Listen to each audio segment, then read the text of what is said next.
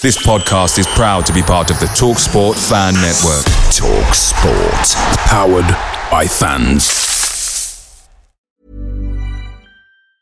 There's never been a faster or easier way to start your weight loss journey than with PlushCare.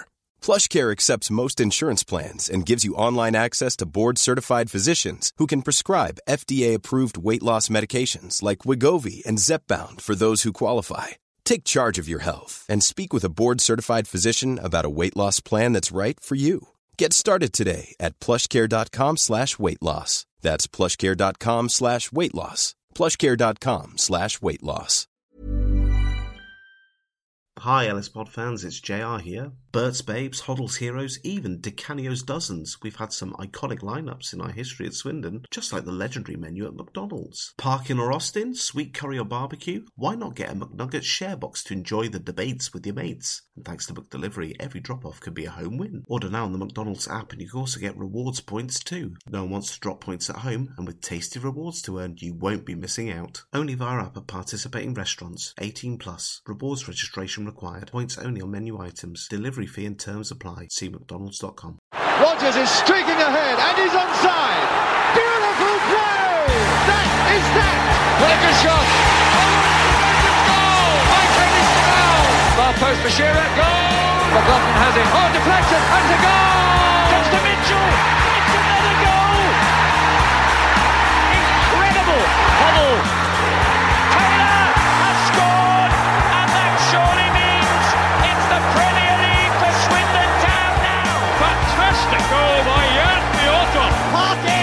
Parkin. Austin going in. Yes, you bet, you bet. 2 0 Swindon. Danny Ward. No problem. I will win this league anyway. Richie, he's hit it. It's Cradley. Owen Doyle strikes again.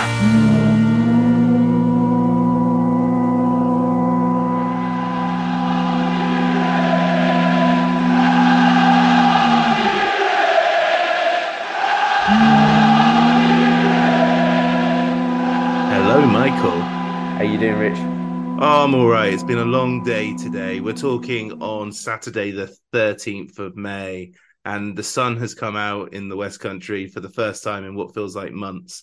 So, entertaining the troops has been quite the endeavor. But I'm so happy you're on. Uh, I say this quite often, but we've been meaning to get this over the line for a while, and here we are. So, I'm super grateful. Thank you. No, you're welcome. As I said, I know you've you've um you've been touching base with me every so often, and I was just trying to find the right opportunity because I didn't want it to be a rushed affair with yourself. Um, I wanted to make sure I gave my time accordingly to you to to go through what you wanted to talk about. Yeah, and there's loads to talk about. So let's get cracking right at the beginning when all this football malarkey was just becoming a thing in your life. Who did you support and who were those childhood heroes? Well, going back from very early ages, is um it was my my my older brothers, Kevin and Ryan. Um, more so Kevin, the oldest. He he was into his football, and he was the one that got me into to playing from very young age, from seven or eight. I was playing for a, a, a team in Bermondsey called Red Lion Boys Club, very well known team in the in South London. Um, for all the ages, uh, a lot of players have come through there, the likes of Jason Euell, um, to name a few.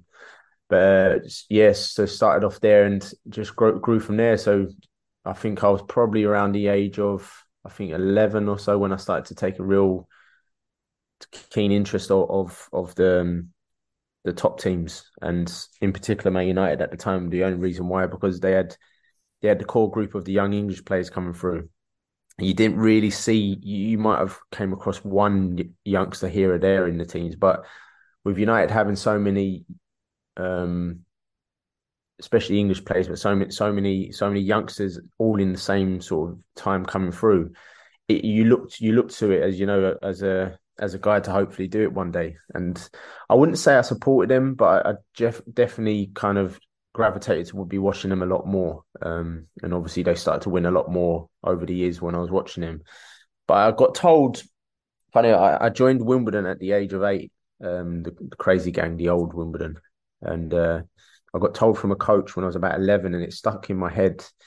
He said, you, if you don't, be, if you're not a fan of a football club, you'll learn football better And at the time, a lot of a lot of the boys in the team, you know, the teammates, they they they were all shouting, "Oh, you should support this team, support that team."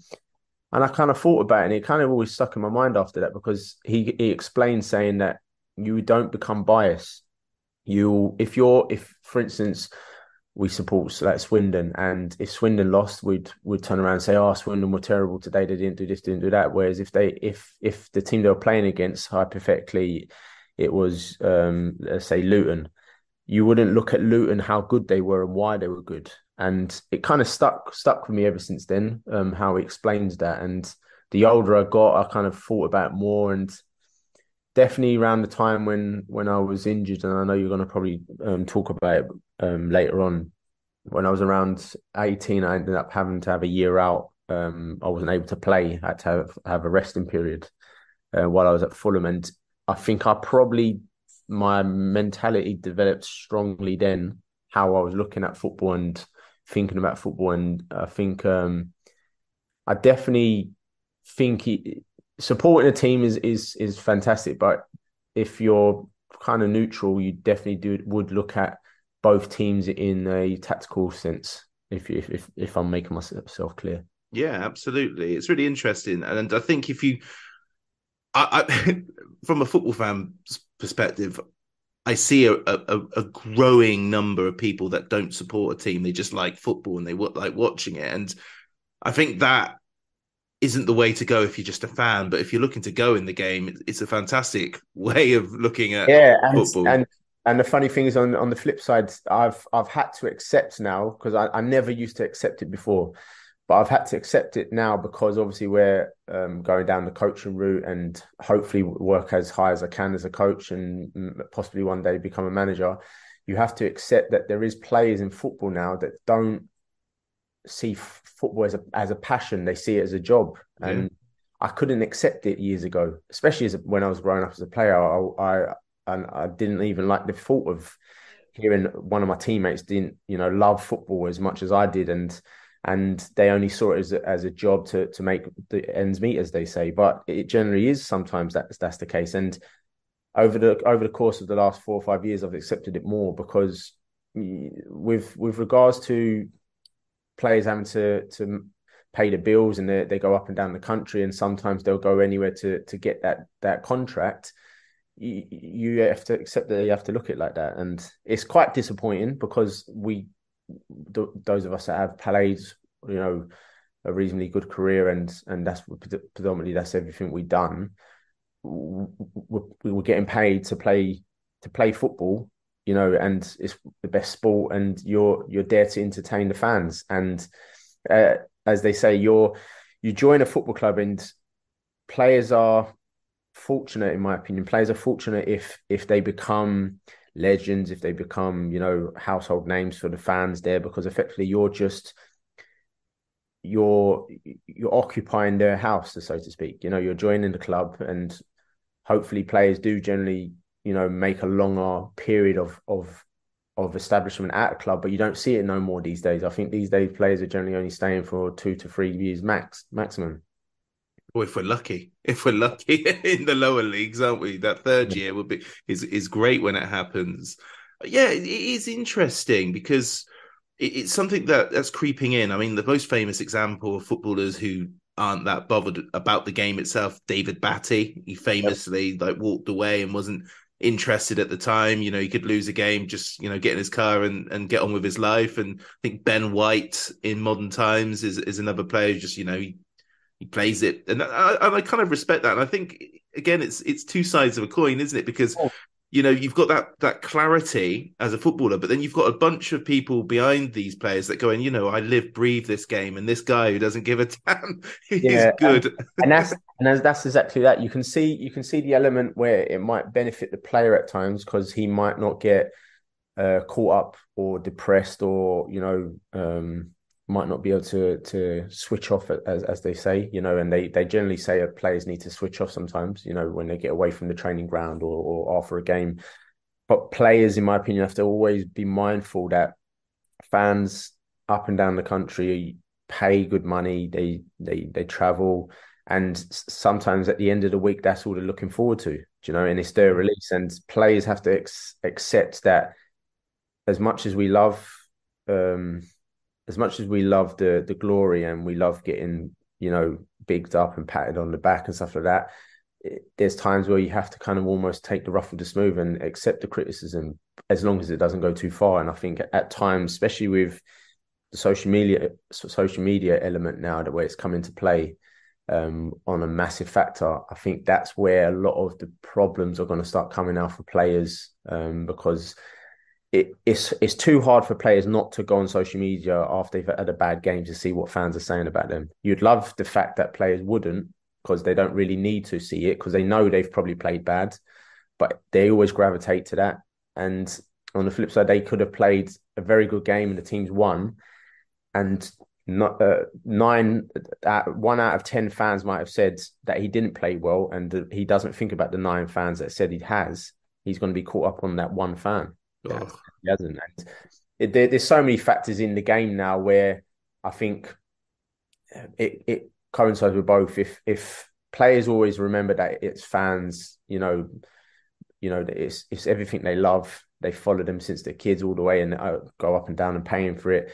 And then on the flip side, you hope that fans will remember that players are naturally only human and they're going to make mistakes. Um, so I think it's about about kind of seeing it in both both situations where we don't go too far with it.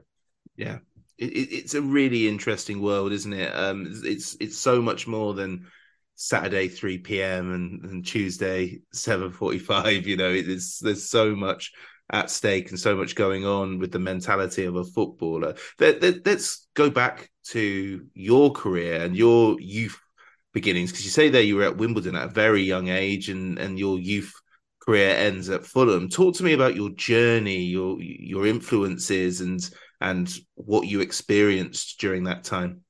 Well, Ryan Giggs, where he was like the high profile youngster at the time and coming through, he was a left winger and I was left footed, and that's the position I was generally playing a lot of the time for Wimbledon uh, as a youngster. So he's someone that I gravitated to um, very early on. And then the older I got, I was probably around think it was about 14, 15 is when I started playing a little bit more centre midfield. And once I kind of moved into those areas, that's when I started to really like be obsessed with Zinedine Zidane. And all the way through my career, he's he's he's been sort of the leading figure that I always used to watch little clips of him before games and you know, like want to see how he was doing when he was playing at Real Madrid. And, you know, I just found him fascinating. You know, people said that he was like a poet you know, like he he was able to do things so effortlessly, you know, and um, as they say, the hardest thing is from football is to make things look easy. Yeah. So, I mean, how do you? I mean, he's generally considered one of the best players in the world. So it's it's not easy to sort of replicate uh, people like Zinedine Zidane. So, how did you? How did his game benefit yours when you were going through the youth ranks?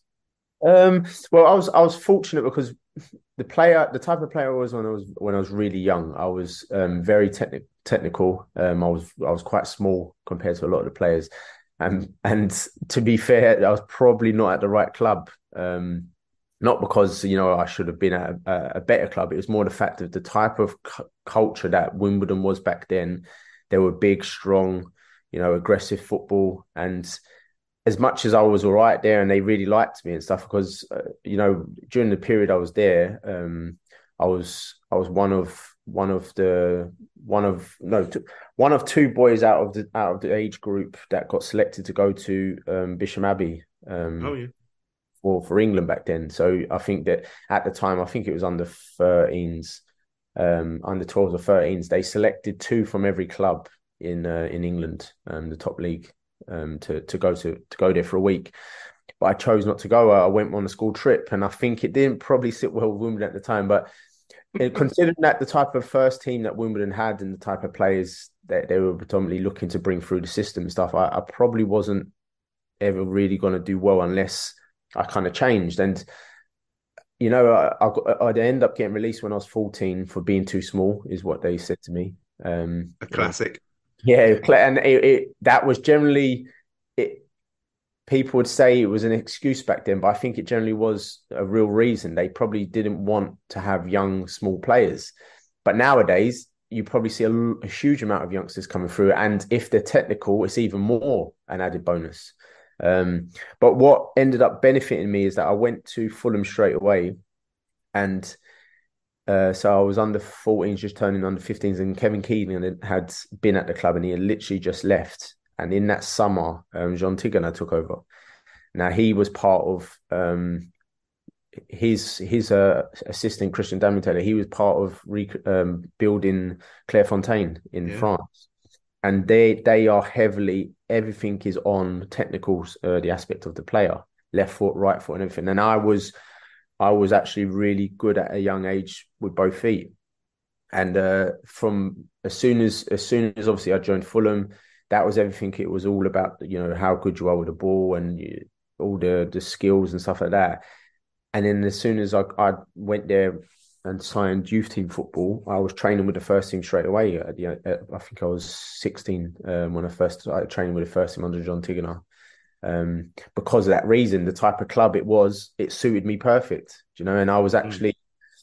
I was. Uh, that's when I started to realize, you know, I say it to I say it to young youngsters now when I've been coaching and stuff is that I don't I, I try to let them know that football is about opinions and that's that's a good thing and it's a bad thing. So one manager might think you're you're you're not very good, but another manager might think you're very good. And if the players that, especially the youngsters, don't get caught up on the emotions of a of a manager not really liking you, you'll be you'll probably be far better suited moving forward because it, it could change so drastically. As long as that emotion doesn't affect you and you worry about it you you'll probably you know do far better. So that's how i started to learn about a lot of things when i was young.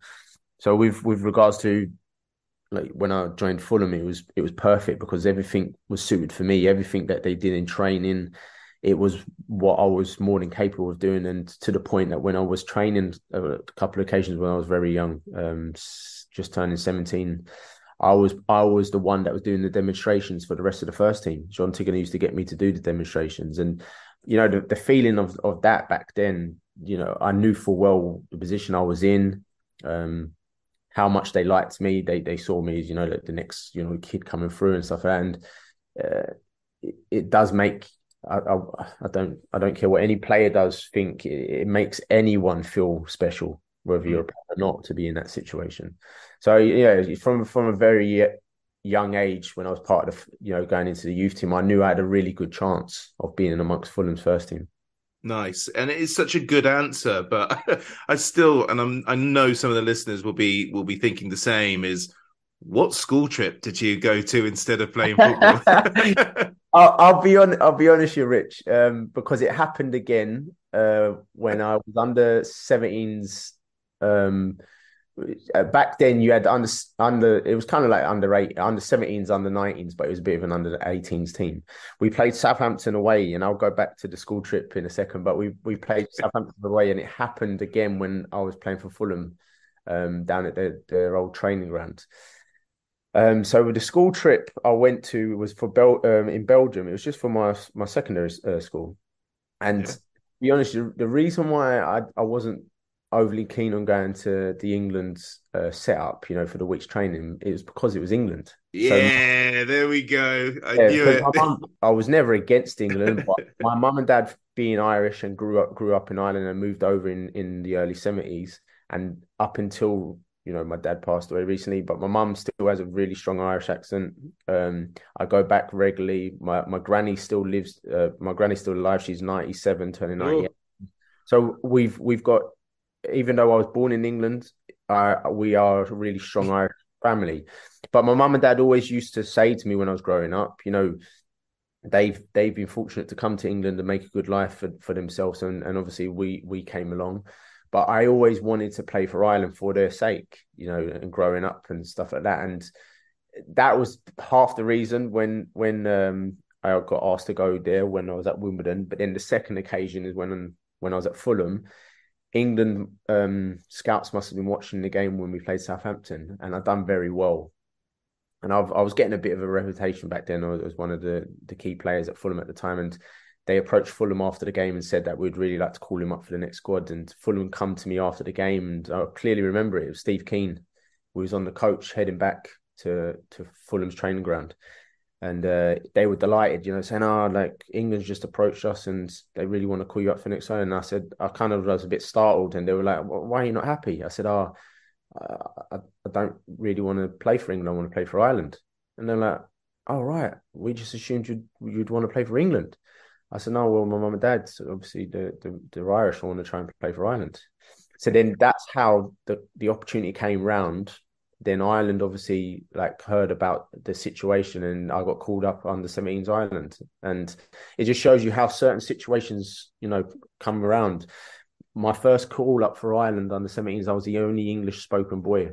Um, English accent. I mean, yeah. everyone was Irish. Um, although majority of the, the, the squad that I got, got called up to was pl- kind of playing in Ireland, uh, playing in England. Sorry, at youth team level. Um, but yeah, I was I was the only English boy at that that period for that tournament. Um, that was English uh, speak English sounding. Sorry, um, but yeah, it, it, family influences um, all of that situation that does play a huge part. Oh, um, absolutely. And and then I was going to say before you even said any anything was like this this reeks of a man who was uh, who was ready to play for Ireland over England and isn't it so quintessentially England of that era to go? Oh, uh, we just assumed you wanted to play for you yeah. know England. That's we're getting better at that. I think um, maybe I don't know. I'm not in the industry, but it feels like we're not like assuming that footballers want to play for England over Wales. Yeah, because I think I think uh, over the course of probably the last, uh, I'd say about ten years now. Um, and I, I think going back to it again, I think social media has played a big part in that. But not not only that, the the the, nas- the national teams of those countries, uh, the, the teams of those nationalities, they've actually really probably come on, you know, leaps and bounds as opposed to England. Um, so a lot of the youngsters coming through now, they they see it as I wouldn't say just about heritage, but they see it as a good opportunity to get to that level. Yeah, agreed. Quicker, yeah, you know? Yeah, I, I, think it's I think it's an opportunity. I mean, if you've got two that. nations or three nations or four nations that you can play for, use it. You don't have to just go, well, I've lived in England all my life or I've lived in Scotland all my life. If you want to play for another nation that isn't the one that people assume, do it. Yeah, of course. And that's what I, I do go back to because a lot of the uh, back then when I actually started playing with Ireland, a lot of the Irish boys, even though I kind of knew some of them, they all would just assumed that I wasn't I wasn't able to even get a look in to go to England, and that's why I chose Ireland. But it's only until they actually really probably got to know me and they knew about my family, and, it weren't just like my grandmother that was that was Irish. It was actually my mum and dad, and I still go back to Ireland all the time. You, then they obviously start to treat you differently. Um, but that's uh, there, has been no number of players over the years. Um, for instance, uh, Declan Rice and Jack Grealish, they played underage all the way up to 21s like myself. Yeah. They took the decision to go and play for England. Now on the flip side, they probably saw it as a, a bigger opportunity for them to play at a higher level on the uh, on the international stage by going to England. And I wouldn't blame them for it, but I probably wouldn't.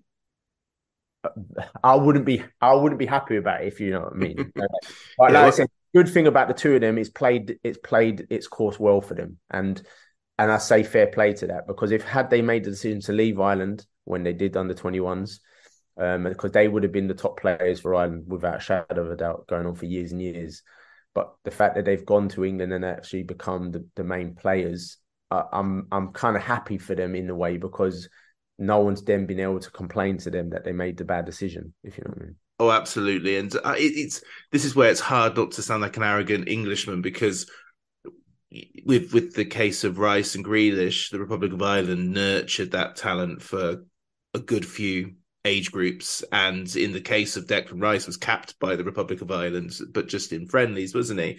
And then when they walk off to England because they've they've just it got better over time, it, it's hard to take. But the flip side, sadly, is if uh, somebody who's come through the England ranks all the way to under twenty one and then goes, you know what, I'm going to go to Scotland instead of Ireland. It's probably because they can't get into yeah, the England. They can't get into themselves. Now that's where I think um, England have been lucky, and I say England like I'm not part of this country, but what I'm saying, they the England setup, the FA setup, they're, they're they're lucky that there's been a huge amount of talent anyway coming through. Of course. Uh, but I think you're starting to see that there is a couple of players that England would really want them to be involved with leading up to the 21s and and in the senior team that they're actually taking the decision now to play elsewhere elsewhere nationality more so with the African teams Yeah.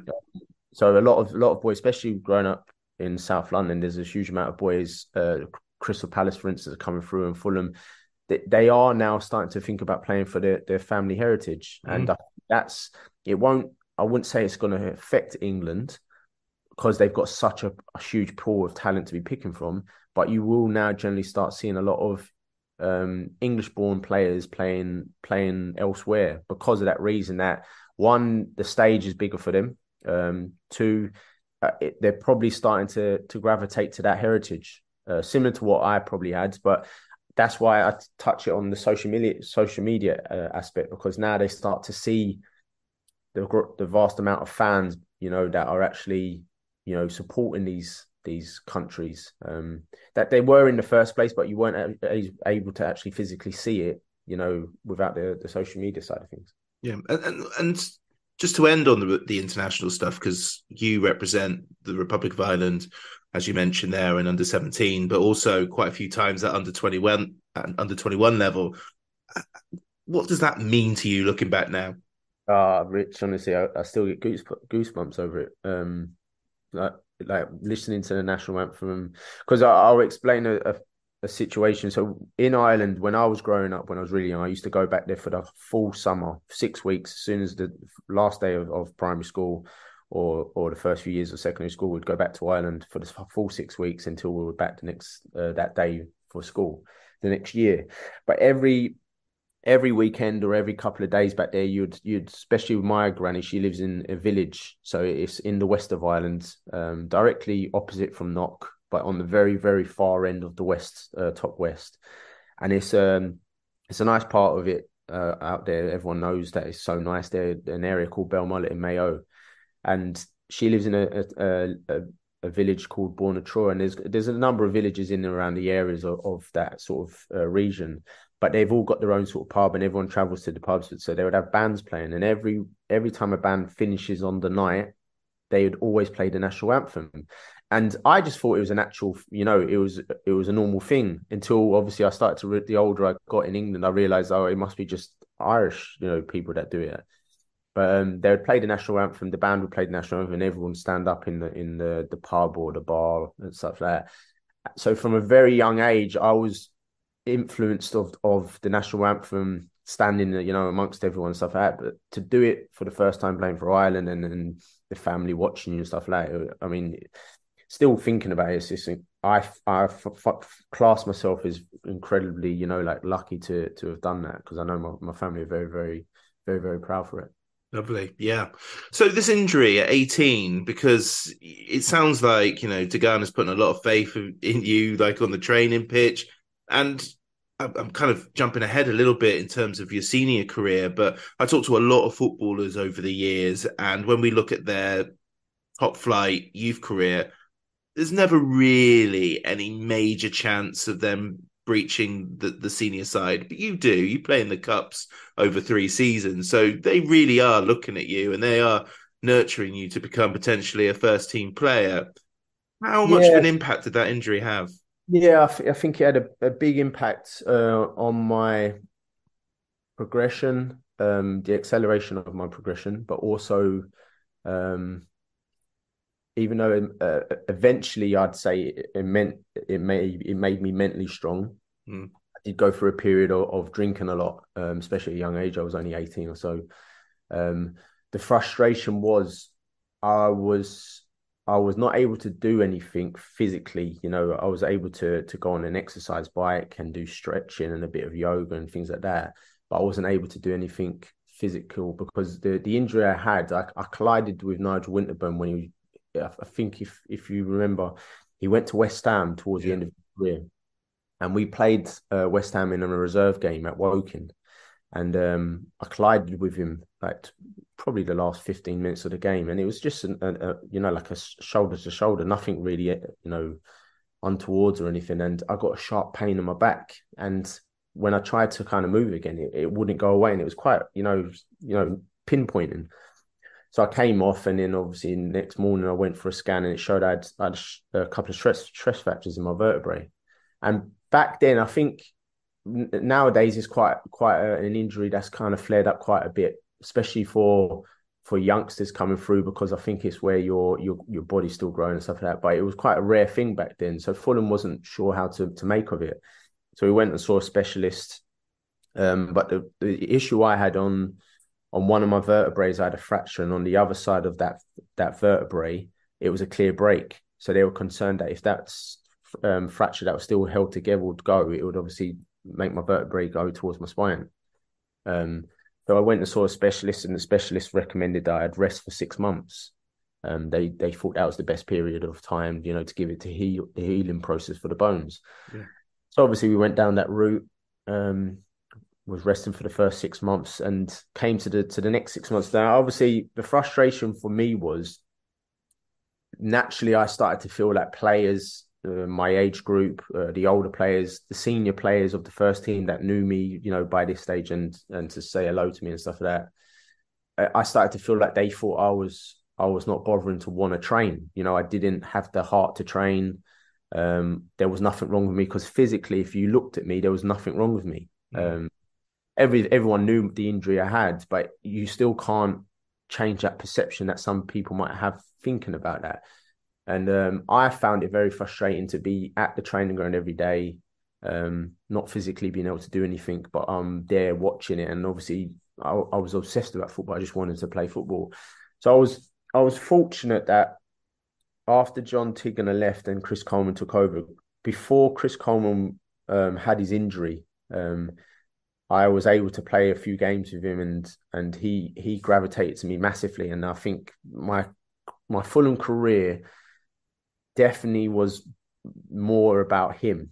He, mm. he definitely took me under his wing. Well, Steve Kean as well, his assistant, but he, they, he took me under his wing and to the point where he knew probably what I was going through. And I think he's proven now that with Wales how well we done, how well we looked after the players. He everyone classed him as a great man manager. He actually started bringing me on away trips with the first team. So I was part of the first team squads. Had never played by this stage, you know. I, part of the first team squads um, but going to you know Man United, going to Old Trafford, and on the coach with them and stuff like that, and he just explained to me saying that I have big plans for you. I want you to be part of this first team and playing. And in the meantime, I want you to be in amongst it, witnessing it, experiencing it, now, managers have done that in the past one or two times, you know, to to reward a youngster to say, "Oh, you're playing well um, in the youth team, you're playing well in the in the reserve team. Come come and travel with the first team to an away game."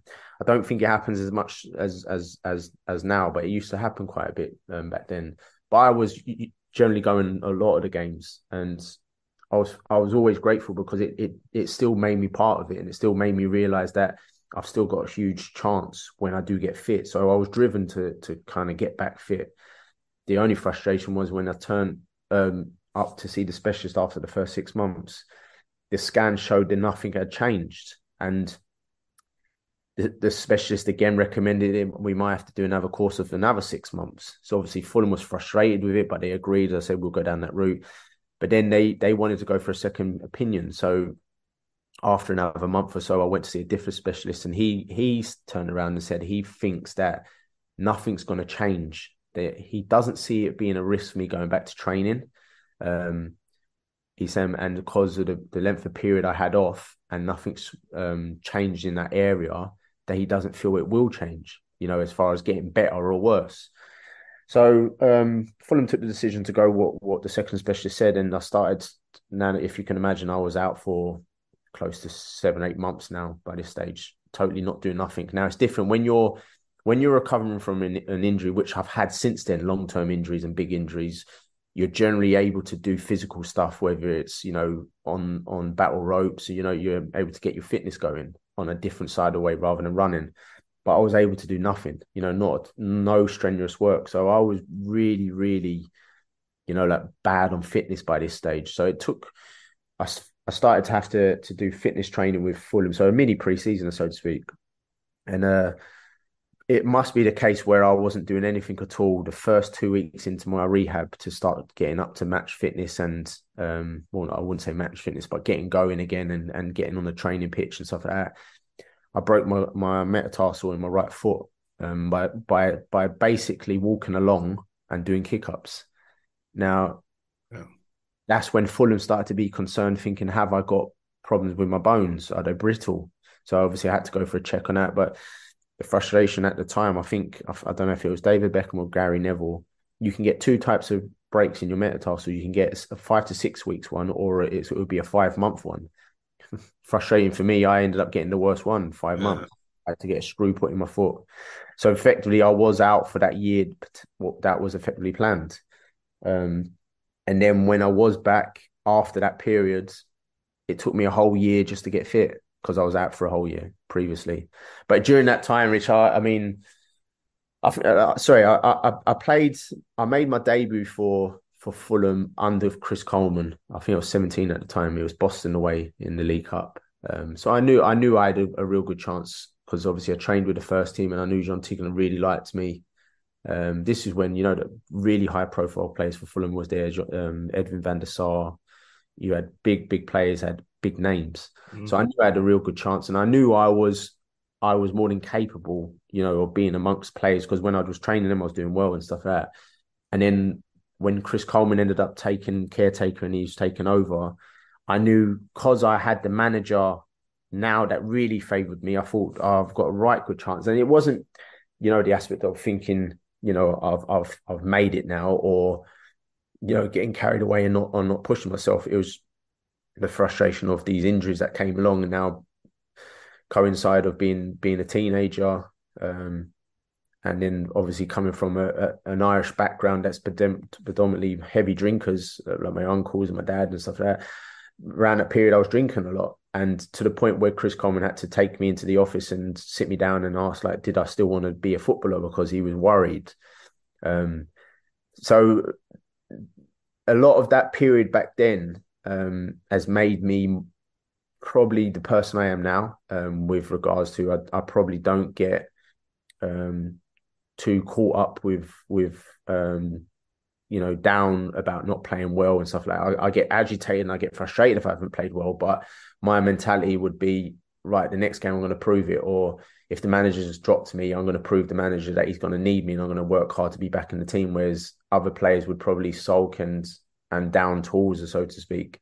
But it's probably from that period because I was desperate to be training, you know. So the older I got from that period onwards, I probably would train with injuries and not not to a huge detriment, but I would play with niggles and not not see it as an issue at all. Whereas other players would would probably choose not to to to play, have the rest period, but then they would always be in and out of training, you know, because of the the, the little niggles that they're picking up.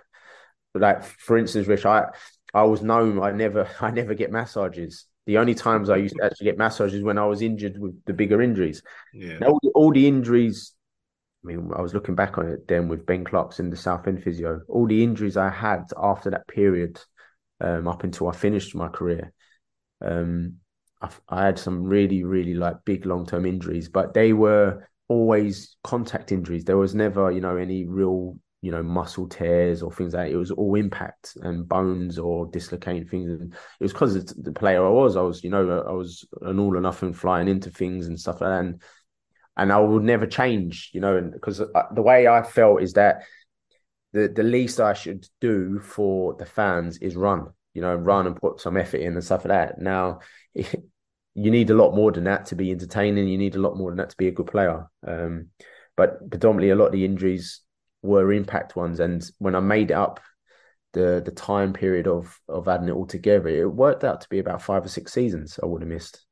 Wow. Yeah, and and, that, and that's why I, still I, I still class myself as very fortunate to have played the amount of games I did, um, and for for for how long I did, considering the amount of injuries I had when it adds up to about six months, uh, six seasons.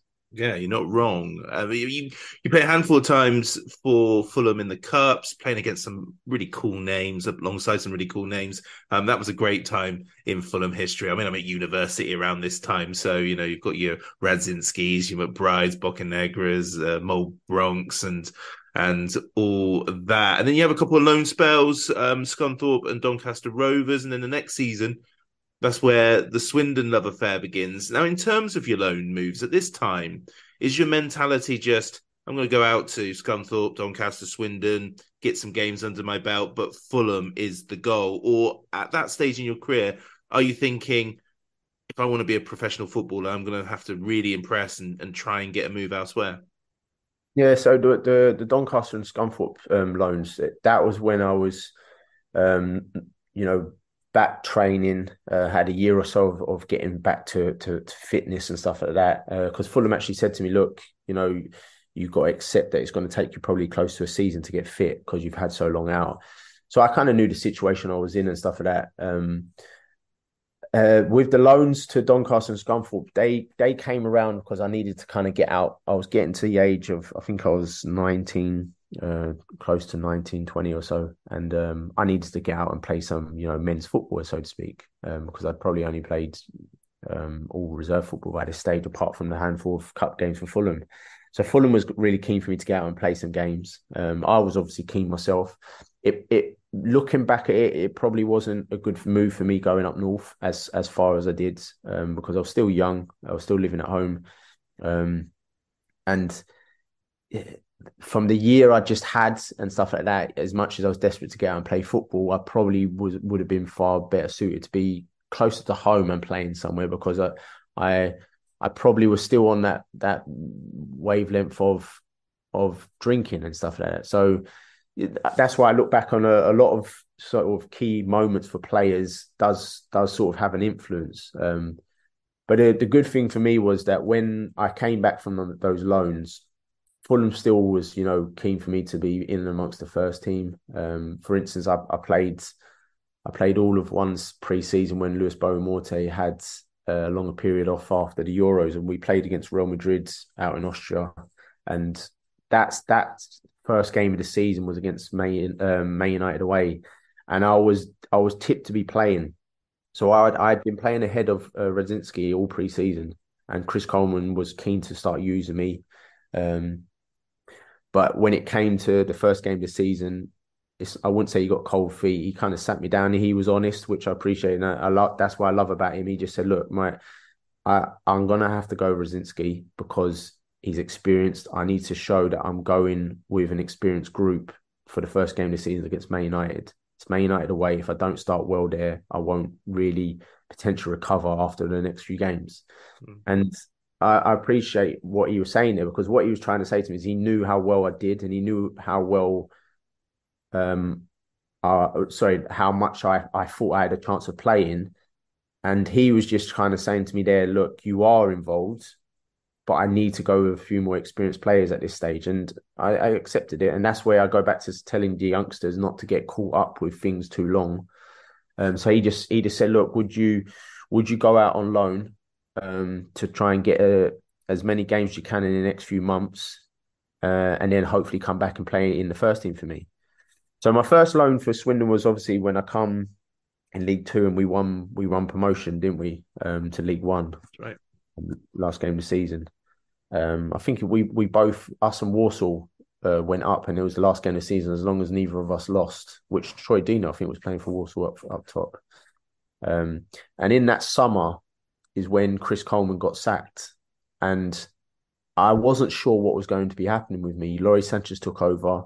And I remember Paul Sturrock was was really, really keen to be signing me. And I was keen. I was ha- I was I would have, you know, still gone to Swindon and signed permanently because at the time I had my first proper, you know, experience on loan somewhere and I won promotion and players can go through their whole career with never you know experiencing anything like that or promotion and I was I was kind of keen for it. But on the flip side, I was keen to see what Lawrie Sanchez would think of me.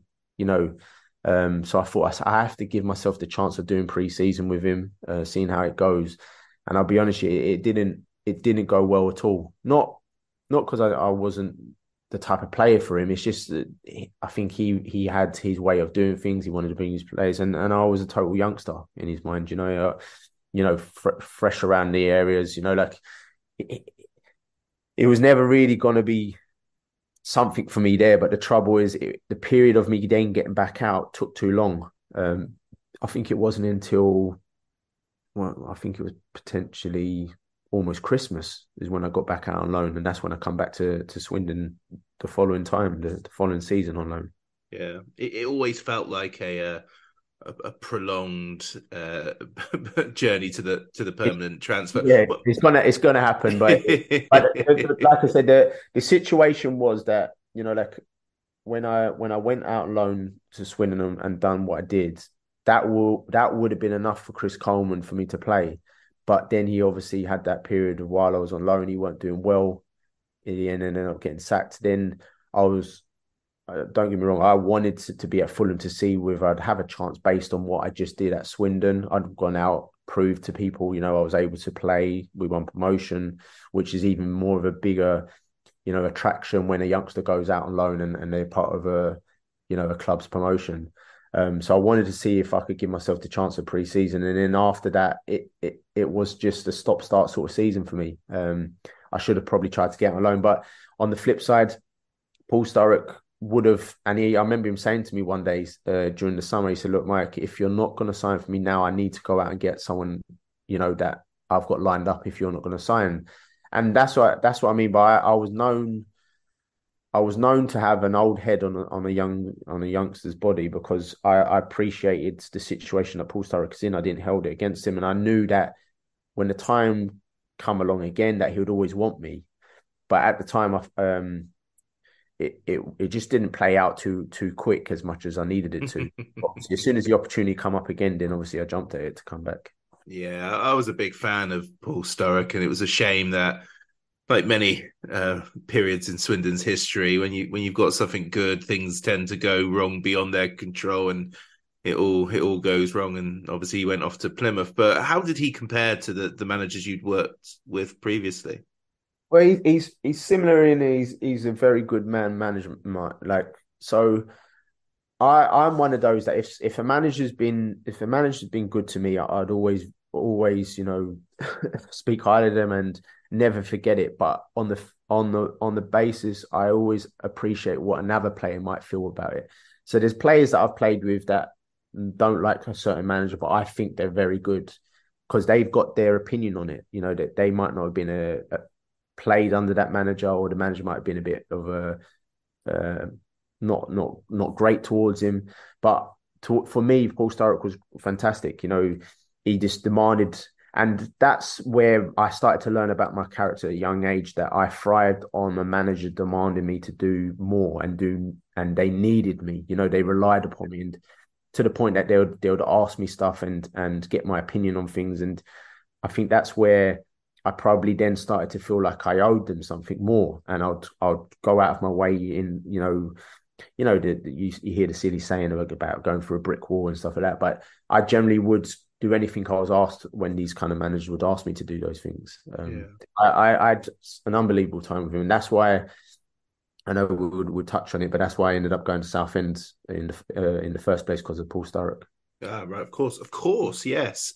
Um, your your first real prolonged stint in in senior football is obviously a, a, a promotion season um, with Swindon, getting that I think I, I, don't think Mr. Deeney played um, the final day of the season. It was, bench, yeah. it, it, was Trevor Benjamin instead. Quite a difference, but um, yeah, it was it was a great. It was you know um, I feel Jerel scores his his wonderful bullet header, and then was it Dean Keates scored that yeah. late late equaliser, but nobody cared because we were both up and we were all on the pitch. But and we're all, we're all walking around on the pitch after. yeah, exactly. I think I think the last ten minutes we all more or less, you know, kind of accepted the fact that look, we were both going to go up. Let's just you know go through the motions now. And, and they just swing in an equaliser right at the end, didn't they? And um, yeah, it, it, was good fun that day. And how it, it, it's kind of short termist mentality, but does having a successful season sort of edge you towards wanting to join a club on a permanent basis? Like, if it was just a mid-table season, would you be like, well, "I'm going to go back now and hopefully secure a loan move elsewhere if I need to," or does like the fact that you've been part of a promotion, which obviously that makes the, the, the dressing room culture probably a better place to be too. Does does that help influence a footballer's decision? Yeah, I think um, I think it depends on the, the, the player themselves as far as where they are in their career, um, the stage they're at, and, and, what they're wanting to get from it, um, and also what has that loan been for? Are they going out to get experience? Are they going out because they're not wanted at the club, the parent club? So there's there's a number of factors, but I think, especially in my situation, that I I would have, even though Fulham was my club, you know, uh, that's my you know where I learned everything. I, I would have joined Swindon had it not been for the, the, the opportunity of being as close as I was to the first team. Um, and I wouldn't have thought, you know, second, you know, like I thought I thought Swindon would have been a, a great opportunity for me. You know, fantastic level coming out of Fulham, you know, even, even though I played cup games, I was on the bench once for for Chris Coleman against Blackburn in the Premiership. Um, but I didn't taste Premiership football. I didn't, you know, I experienced it as far as being in the games with the first team, as far as in the squads, but I, I didn't actually experience playing. So I, I, knew I wasn't at that level, and I needed to go and drop down to play and stuff there. And not that I needed to drop down to League Two or drop down to League One, just I needed to get out. And because of the the situation not playing for that period of being a year or so out and the age I was by then, which I think I was about 20, 21 or so, I knew I had to end up start start playing games as quick as I could because you can you can you can be at a top club and be known as a very good player, but effectively they start to look at how many games you played at the age you're at, and that's where I knew at a young age I wasn't playing enough games. Yeah. I wasn't didn't have enough games on on my CV, and it was always going to play a, a, factor of me ended up you know getting a, a decent move else, elsewhere from Fulham. Um, but like I said, I came to Swindon. I didn't know Paul Sturrock at all. Um, what happened? We, I played Chelsea in a reserve game at uh, Brentford's um, Brentford Stadium, the old stadium, and uh, Sturrock came to watch the game because he he got rec- recommended. Um, Hugh Jennings was Fulham's uh, chief scout. He worked with Rangers previously, so he was very close with Paul Sturrock. So obviously, he recommended Paul to come down and have a look. And then that's how the the, the situation come for me to go there.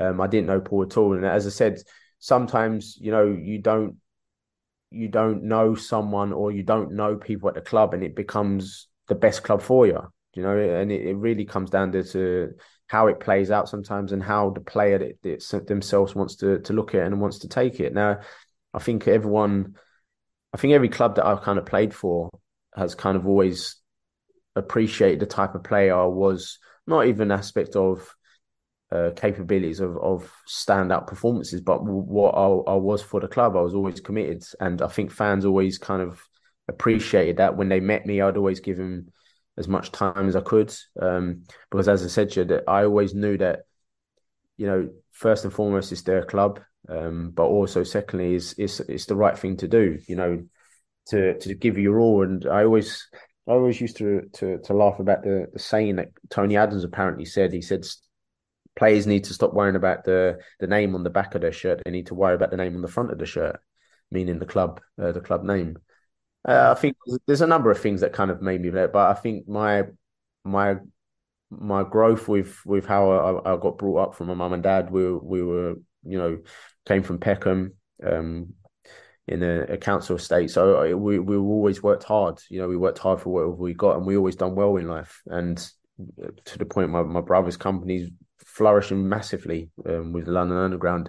So it was in our, you know, mentality to be like that. But I always, I always feel good about it when when fans do say it to me that they've they've loved the fact that I would do anything for the club and they see that when I'm playing because I think, you know, it's good to be known for playing, you know, scoring good goals here and there. Um, but for me, I would always want the fans to remember me that I've actually gave my all for the club. I think that stands out the most in my memory for you, just purely on the fact that you were in heavy rotation near nearer to the end. You know, yeah, the, the, the year the year that we get to the playoffs, you and Craig Easton are the the, the steady subs, aren't you? And and the, there's never rarely any rumor of leaving. You you both sort of do your duties, and then the thing that really stands out is that when there was the mass exodus in 2011, you were the one it sat in the stands doing all the interviews saying like i'm gonna you know we're gonna fight to rectify this relegation we're gonna sort it out. And then it ends the way it does but we'll talk about that a bit later on. But I, I think those are the major examples that people saw at that time. Yeah and as i say i think people might not be aware but i, I bought my first property in swindon uh, in old town um, so I moved away, I bought a property up there. As much as I was still going up and down to London, seeing my family, but I had a girlfriend. Well, she's my wife now, luckily. But um, that's why I was going up and down. But I actually bought a property, you know, um, to, to, kind of settle and and make a right go of it. Yeah. And I, I loved it. And as I said, the the periods which we will get to is is is why it ended up going down that route. But um, even for instance, I I would want to be playing every game, and I'm still like that. You know, I'd get annoyed if I'm not playing, but I'd always act in the right way, which a lot of players do. And uh, there are some players that wouldn't act in the right way, but majority of players do act in the right way. But if I understood why I wasn't playing and and it was in a fair sort of situation, say if the player is better than me, because effectively that's that's one of the main reasons sometimes, then I can accept it. You know, it would just make me work harder to want to be, but also I would make sure that I'm the best replacement or the best sort of um, sub coming on. You know, I'd always want to make sure I'm I'm doing right for the team for the, for my teammates and and especially in that period uh, under Danny Wilson where I was playing quite a bit when he first coming in. In the following season, we we made some really good signings. Um, Simon Ferry, uh, Jonathan Douglas, who Doug is one of my like good friends in football.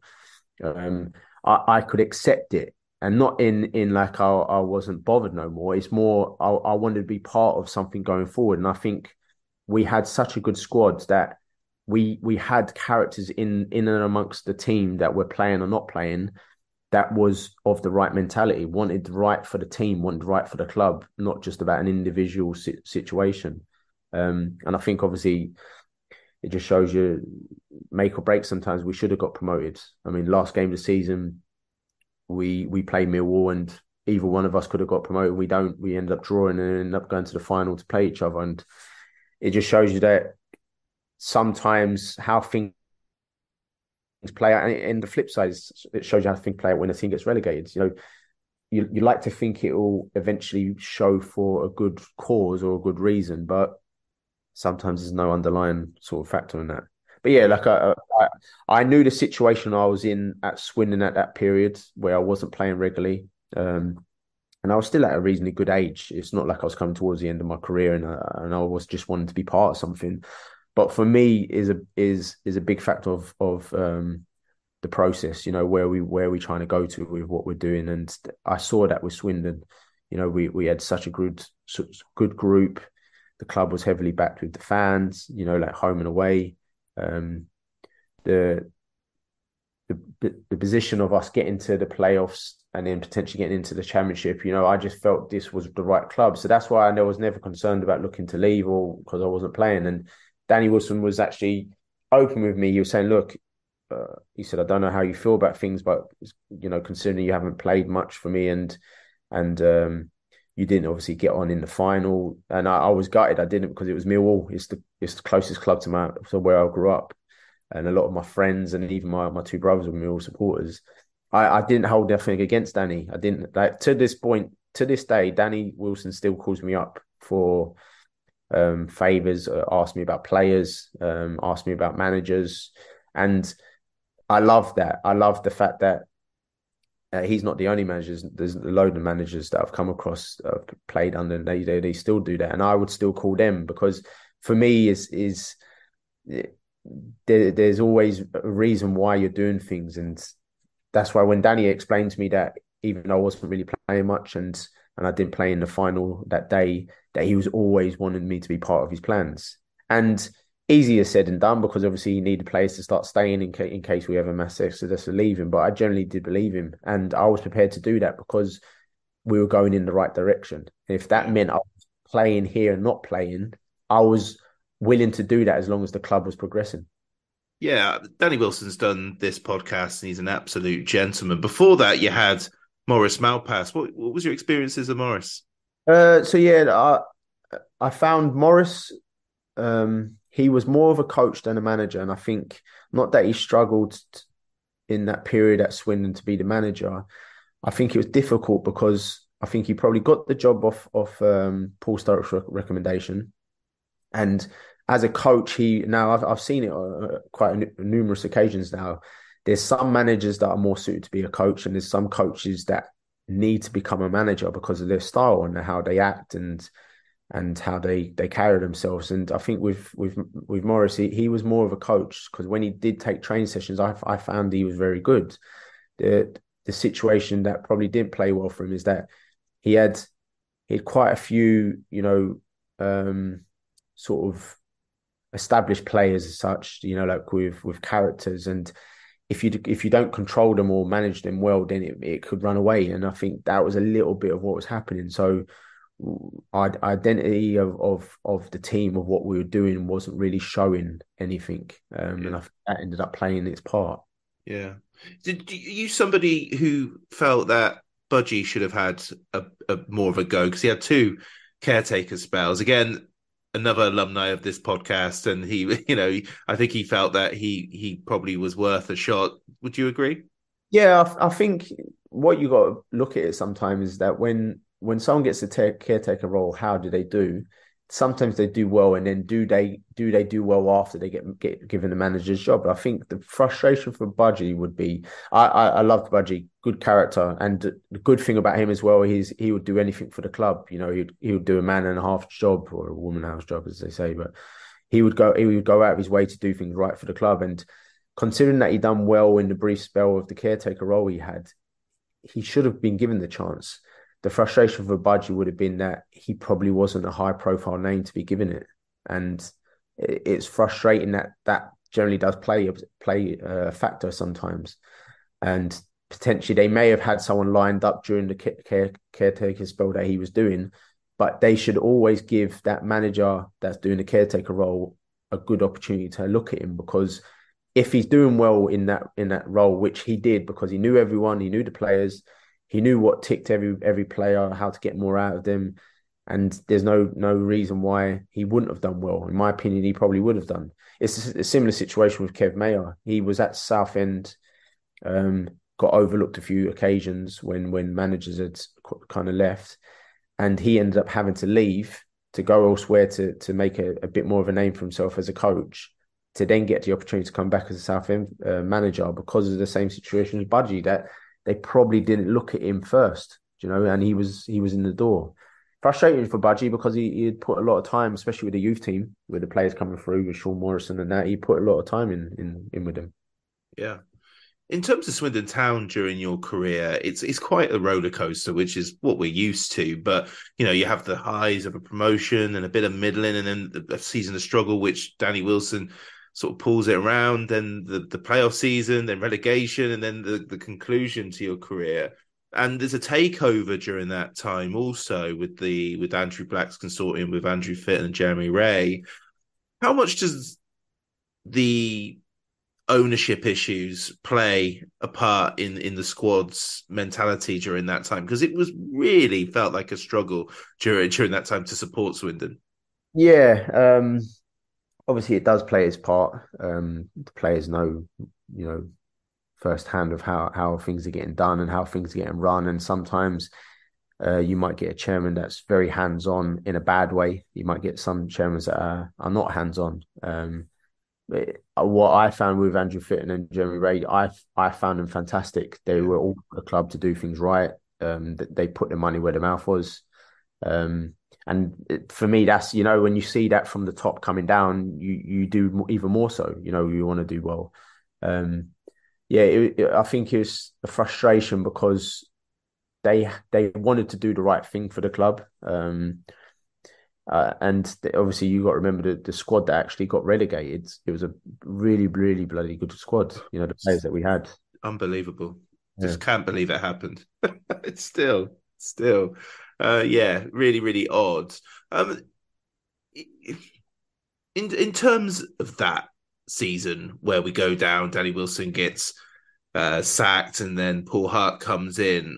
What's your theory? I've, I've spoke to a lot of people from this season, and they, they have various um, theories of, of why it went wrong. What what's your theory? Um, there's there's a number of things. You know, players not doing themselves justice.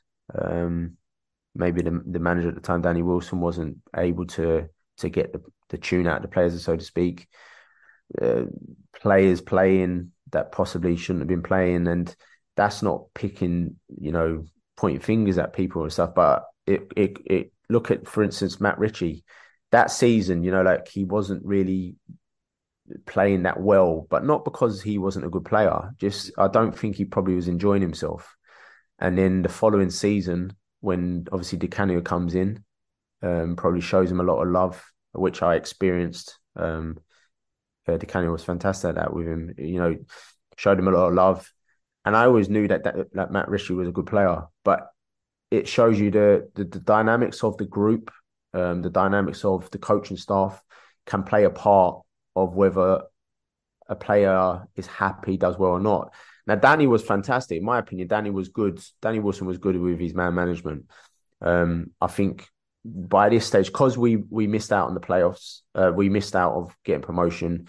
We then probably went down the route of trying to get a little bit more names in the in the building, um, and that's good because you need to set the standards. You need to bring more um, experienced players, players of higher quality, players that have played higher. Um, but then problem what you get with that, you have to manage that all. You have to keep them all happy.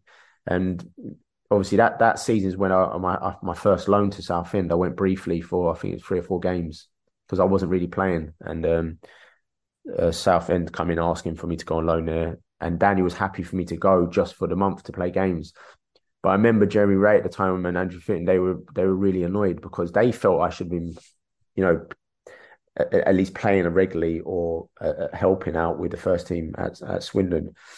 So when the team wasn't doing so well, I remember getting the call to say I have, to, I have to come back and be involved because we weren't doing well in our own team. Why am I elsewhere helping that team? Um, but I think a lot, a lot of the situation is is in that in that year was probably trying to make sure you kept everyone sort of on the same hymn sheet and wanting to to pull in the right direction. Mm. There wasn't no real there wasn't no real standout moments where oh that's you can put it down to that was the biggest factor that was a big problem or this player was a big problem it was a, it could you know it was a situation where you could see it coming and you could see it happening and and that's what I say you know like players don't look to play bad because effectively it's it's their reputation. But when elements come into, you know, like um um you know, when you talk about if a player's playing well, if he's playing regularly, that's because of confidence. And I think a lot of the players at, at that that time in the squad was massively low in confidence. And I think it was a huge factor of, of how it played out. Yeah, I, I, I can't fully die on the hill of if Wilson stays, we stay up because obviously a large part of the season was uh, was down to Danny Wilson's tenure. But for all the good that that ownership did, bringing in Paul Hart just didn't have the impact they were looking for. It never looked like it either, did it?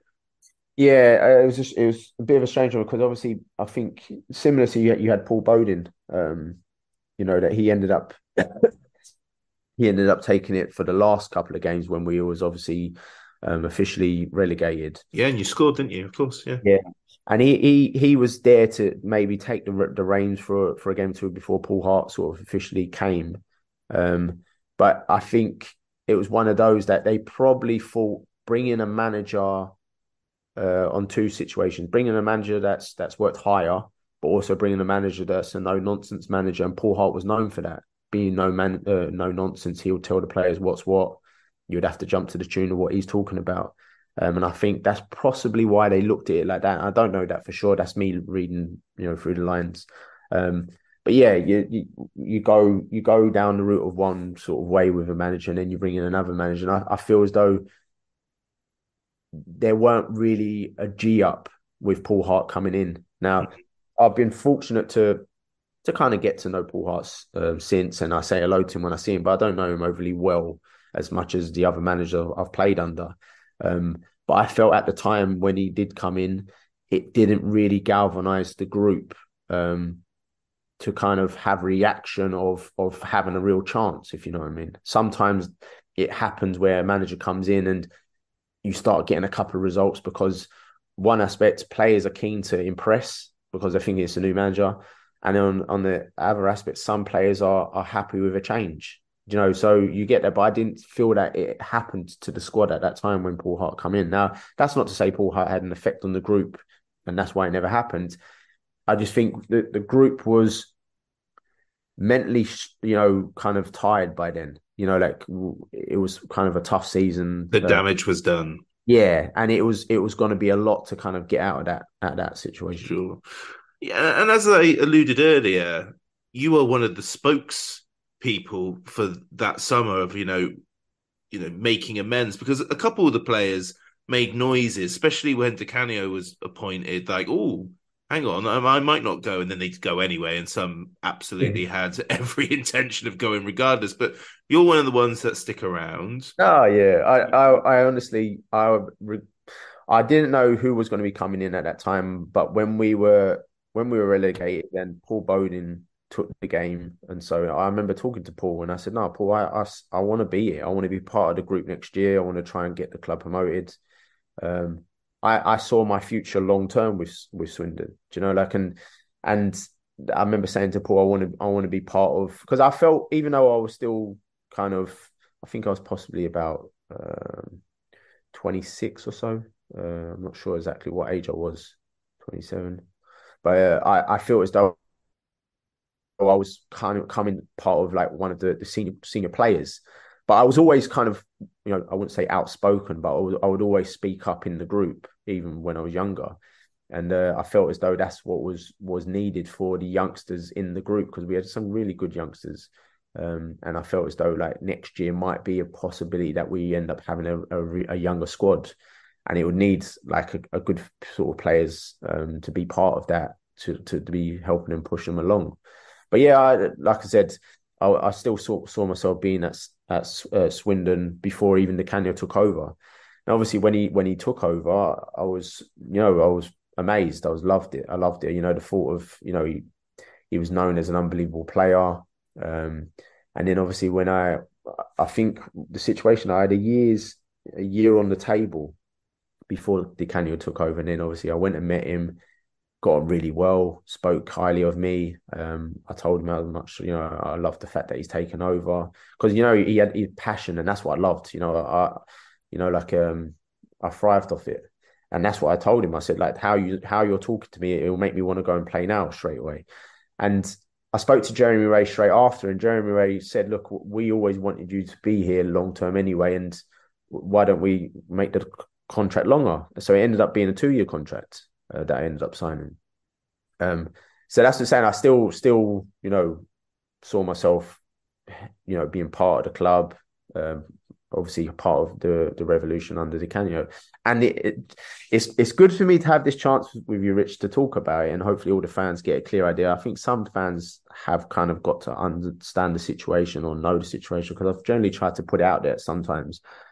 I if I saw Di Canio now, I'd I actually would talk to him and would want to talk to him. We didn't actually massively have an issue or falling out, and I didn't, you know, say I didn't want to play for him no more. It was nothing like that. How what kind of happened was uh pre-season went really well. It was very difficult, you know, very tough pre-season, but I I I loved it because I was used to grafting, you know, and, and I knew it was all for a good cause. He was getting us fit, which I think it showed Swindon was probably the fittest team in that season, possibly, and very tactical. Um, and we pre-season we didn't barely have a day off. We worked hard, but tactically we worked on a lot of stuff, and I loved that. You know, because I was still learning about coaching, and I I, loved learning that aspect. And he was talking about Capello, and he was talking about um, different managers in Italy. And I, I, used to talk to him often about things. Me and Paul Caddis, we used to talk to him a, a, lot about, you know, tactical stuff and things like that.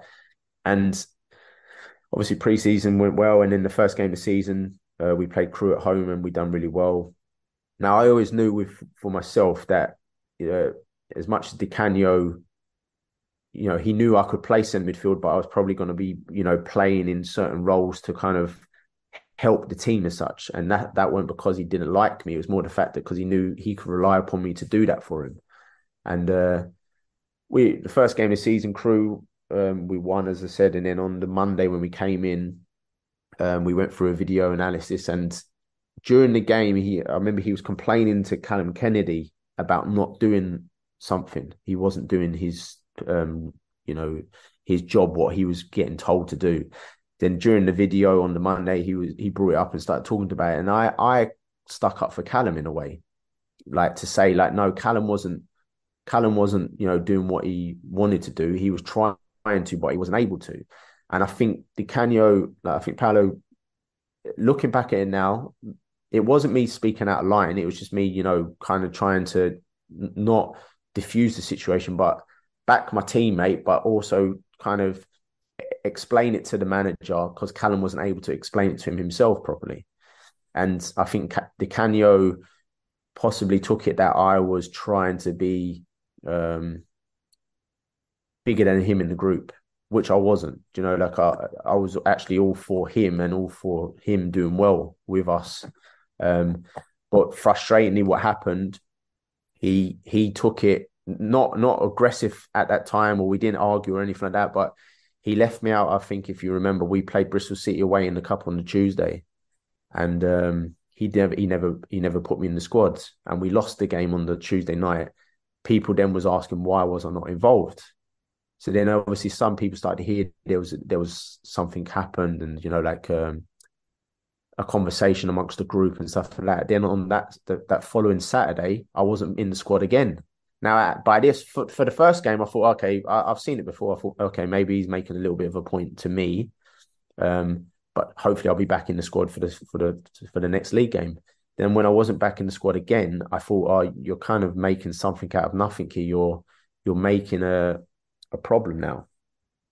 The the issue, what happened is those. I think it was three, four games. Rich, now you probably re- remember rightly. I think three, four games we end up losing. Yeah, terrible yeah. start after the Crewe game. Yeah. yeah. yeah, and it it probably didn't play well for me because then it really started to highlight that I was a, good character in the group. I had an influence on the group. Um, I was a good player for him. You know, like I would have done well for him. Um, but this is where I knew Di Canio's character quite well. That it was it was not good for me staying around because he was quite headstrong good, good, headstrong for some elements, but then in that situation, I found it quite unfair that he was keeping me out of the group. Now, obviously, after the first first game, he left me out. I went and saw him and asked why, and he's he kind of made out there was no issues of and I felt like I've, I'm I'm I'm old enough now to to know that there's a little bit of an underline here that I get that you're trying to make a point, but you don't have to be making a point with me. I'm trying to, you know, back up one of my teammates to kind of explain that he's not trying to do what he wants and not going against you. Um, and it just, like I said, it was hard to explain because there was no argument, there was no um, ill towards or anything like that. But where we ended up losing the, the games after that, it felt like he had to then start winning before he could bring me back in. Because if I came back in uh, the first game and then we won, or we did well, people say, "Oh, he should have had me back in already." Do you know? So by that stage, I knew full well that this this this ain't going to play well because he probably is going to wait till he gets a win before he brings me back in amongst the group. Now, I'll be honest, you, Rich, I I couldn't take. And as I said to you before, if I see if I see the reason in a positive situation and the team are doing well, I, will back the group and I'll, I'll, keep my mouth shut. I'll keep my head down. I'll work hard and, and, wait for my opportunity. But I wasn't prepared to stay there and wait around um, knowing full well that I wasn't going to be getting picked based off something that's not football sort of situation. So I just went to Jeremy Wray and I said, "Look, Jeremy, I I'll be honest, you, if Di Canio is not looking to be using me, I, am going to have to be getting out on loan because um, I'm at this age now. I need to be playing. I feel as though I've I've shown um, a good character to want to do well for the club. Um, but if Di Canio is not going to want to use me, then you need to help the situation and, and, let me go out alone. And that's how it played out. Jeremy Wray really didn't want me to leave. Um, he was saying, "No, like, wait for another uh, game or so and let me speak to Di Canio." And I felt as though it had gone on too many games for that situation to kind of be, you know, not that I was holding anything against Di Canio. I just thought like I felt as I was I was a good player in the squad, and I didn't like the situation that I wasn't kind of even training. I wasn't even allowed to train with him by the end, and I think that's where Di Canio made his mind up that he needed me away from the group. So obviously that's how the situation with me going going to Southend on on loan. Um, but then, funny enough, if you remember, we played uh, we played each other while while I was on loan at Southend. Um, Swindon come to Roots Hall, and I think we were second, and uh, Swindon were third, possibly, or it might be the other way around. And I was still only on loan until January. Um, and I remember talking to Canio in the tunnel, and he was laughing and joking with me, and how how is everything going? I said, "No, good. I'm I'm happy and playing and stuff like that." And he went, "Oh, you're doing really well," and he went, "Oh." Um, will you come back in January? And I, I had to say to him, I said, yeah, Gaffer, like, you know, I would, but I want to make sure that I'm coming back to be playing, you know, like, but I, I'll be honest with you, Rich, I knew in pre-season we'd have actually really good chance of getting promoted because I knew the mentality what Di Canio was about. I knew what he wouldn't stand for, no nonsense, which he didn't. It showed he didn't. And that was what I, I loved seeing. And I knew that's what especially in League Two, um, but a little bit of League One. That's what it takes a lot of the time. There's a no nonsense manager to get things right, and if things ain't going right, they need to change it quickly. Um, but even in even come January, I knew that Swindon ran at time. Swindon started to really make a, a good, you know, sort of situation in the league where I started to think they are definitely going to go and get promoted. Now I could have easily gone back and been part of another team to get promoted and and things like that. But for me, it was one of those that if he wasn't if he wasn't bring me back, it felt because I was doing well for Southend and helping Southend do well because Southend wasn't really expected to be to be up there doing that well, and where we were doing well, it felt like he was almost having a laugh at me to bring me back to stop me from doing well for Southend not to be horrible, but to kind of stop Southend because they were the rivals at the time. Yeah. But like I said, I, I, I, I'd still have a good laugh with him. I see him. There wasn't no, no malice or, or badness, but the frustration for me was that it, I felt like Swindon was my club. You know, I'd been there. I think it was almost four years by this stage. You know, and I had the property up there and things like that. And I felt like I, it's not for my it's not for my, you know, like I, I haven't done nothing ma- majorly wrong to end up having to leave the club. But as I said, for that to happen, um, and then going to Southend, which ended up so Southend became my Swindon, if you know what I mean. Yeah, no, it's a, a, a heck of a love affair. You know, you're there for the majority of your pro career. Um, you score a penalty in a playoff final. Uh, you play a lot of football with them, including in, alongside uh, future Swindon favourite Jack Payne, um, and they look after you as well when when times aren't great for you. And that is what I think many people wanted you to have at Swindon, but you found it at Southend. Yeah, yeah, and that's what I mean. Frustratingly, I think I, I would have had that. And I, don't get me wrong, it, it, it it's it's it played sorry it played out well that's that some uh, that season for Di Canio because he got promoted and I was delighted for the team. I was I massively was and I was I was I was happy for him as well you know um, because it is it is a, a, massive achievement to get a club promoted you know it's no easy feat and um, I was more happy for the players because I knew how hard how hard they were working under him um, but also the main thing is I I, I still saw South uh, Swindon as as my club and I was I was keen for for Swindon to do well. Um, it was just frustrating for for us that we we kind of fell away at Southend. But as I said, how how the Swindon fans took to me is is how Southend took to me straight away. The fans, I think, it's the same situation. They saw that I was, you know, I was for the people, so to speak. Yeah, yeah, and and although I'd love to talk to you about, you know, you've got eight more years of pro football in you, but you know, time is against us, and you know, you you, you briefly dip into non-league football with Ebbsfleet, and then um, a couple of seasons with Dulwich Hamlet, and now coaching is the goal for you. And and how is that going? Yeah, so obviously, I think it was eight years in total at Southend, and uh, similar situation. I ended up leaving Southend, um, joking joking around. So Chris Powell saw me as as a player that would become a coach for him, uh, a player coach, and I loved the aspect of that because I really wanted to do my coaching. I passed my my B license, and I was I was working on my A license. but I think the the that summer I was I was offered a deal, and um, Chris Powell said that when I get back from holiday, we'll sit down and, and thrash it out.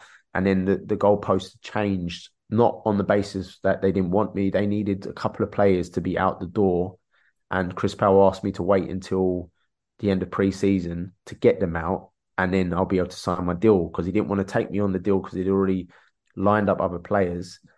Now, I obviously I knew the players that he was trying to get out at the time, and it it showed it. It took too long to get them out, but that's why I ended up having to leave. I was I he he asked me to wait, and I, I wasn't prepared to because I knew in football, even if he was wanting to to sign me, and I held out, and I go to him at the end of preseason, and then he turns around and says, "I'm not able to sign you." I can't hold him accountable. I can't make him sign me because he said it. So that's why I made sure that I, I went and signed for Steven straight away. And that that and as I said, that that that was a good good move. I really enjoyed it. We missed out by one one point for the playoffs um, in our first year. Um, and that's another club that tries to do things the right way and wanted to go place and stuff like that. But the, the the older I was getting by this stage, I wanted to kind of start being settled for my family. I had a young boy, um, Rafe, and uh, we was planning to have a, our second child, uh, Sloan. So I started to then think about I didn't want to start traveling away from the family that much, um, but also I wanted to be part of a club that I could start doing my coaching. So obviously went to went to Ebbsfleet after I left Stevenage um, and really enjoyed that aspect. It was a club kind of in a bit of turmoil. They're trying to get things in place. Um, had a few issues before, but Damien Irvine that's uh, that went in just around the time um, when it was finishing there for me. He's a big part of why they've done well there. Now he was he was just joining the club for Wycombe when we played him in the playoff final for Southend when we beat them. Um, but he's a big reason why Wycombe are are how they are now on and off the pitch as far as financially. He, he's he's at Ebbsfleet now, and this this year's why Ebbsfleet have got promoted. He joined Ebbsfleet um, when I did, and uh, he was putting everything in place, and he's a really good, really good uh, CEO. So I think you'll start seeing a lot of a lot of things about him um, now they're back coming up the the leagues. Yeah, the big the big factor for me was use, uh, getting the opportunity to work with Gavin Rose at Dulwich. Obviously, I, I grew up in Peckham, Dulwich down the road, and uh, Gavin's one of the older older men in the area for for the group that we're in, and Gavin's and Junior, to be fair, Junior Kadi, they're, they're very, very good coaches. And disappointing for them, they haven't given been given the opportunity to work higher, um, based on because they've no, never worked at a pro club at, at any kind of level as in youngsters. But they've been proven near enough every year. Um, a player from Dulwich, a youngster from Dulwich, has gone to a pro club and eventually has played in the Premiership. Um, so I think it's one of those that they will get their chance, and that's why I took the opportunity to go and play there to be back around the area, but also get the opportunity to work with them eventually as a coach. Nice, yeah, absolutely fuming that Chippenham sent them down a few weeks ago. Um, yeah. Livid with them, livid with them. Uh, we'll, we'll, we'll, wrap up now, and this has been really, really interesting. I really do appreciate every every moment of it. But let's end on a Swindon centric um, chat and and we haven't really talked about your teammates at all and your, your, your favorite memories of what were you know over 100 games for swindon a good few years um contracted to the club what what are things what are the things that stick out uh the group the players in the group we had some ripe characters uh, Billy Paynter, Simon Ferry, obviously um, was a big one. Um, but we had loads of good characters, and I think that's why we done well around that period because of the characters in the group. Um, committed, knew how to have a laugh, but knew how to work hard when the time was right, you know, and and was for each other. And we generally did always enjoy each other's company. Um, Billy Paint was probably my closest um, ally. Uh, we used to to have a good laugh together and stuff like that. But as I said, from the from the very young youngster in the group, which was Callum Kennedy at the time and Sean Morrison, to the oldest, which was Jonathan Douglas, and we we had such a good range of characters and such good good memories over over the course of a few years there that that we were together. Lovely. Well, a privilege Michael Timlin. Um, and thank you once again for for doing this, Michael. Thank you very much. I appreciate it, Rich. Thanks very much.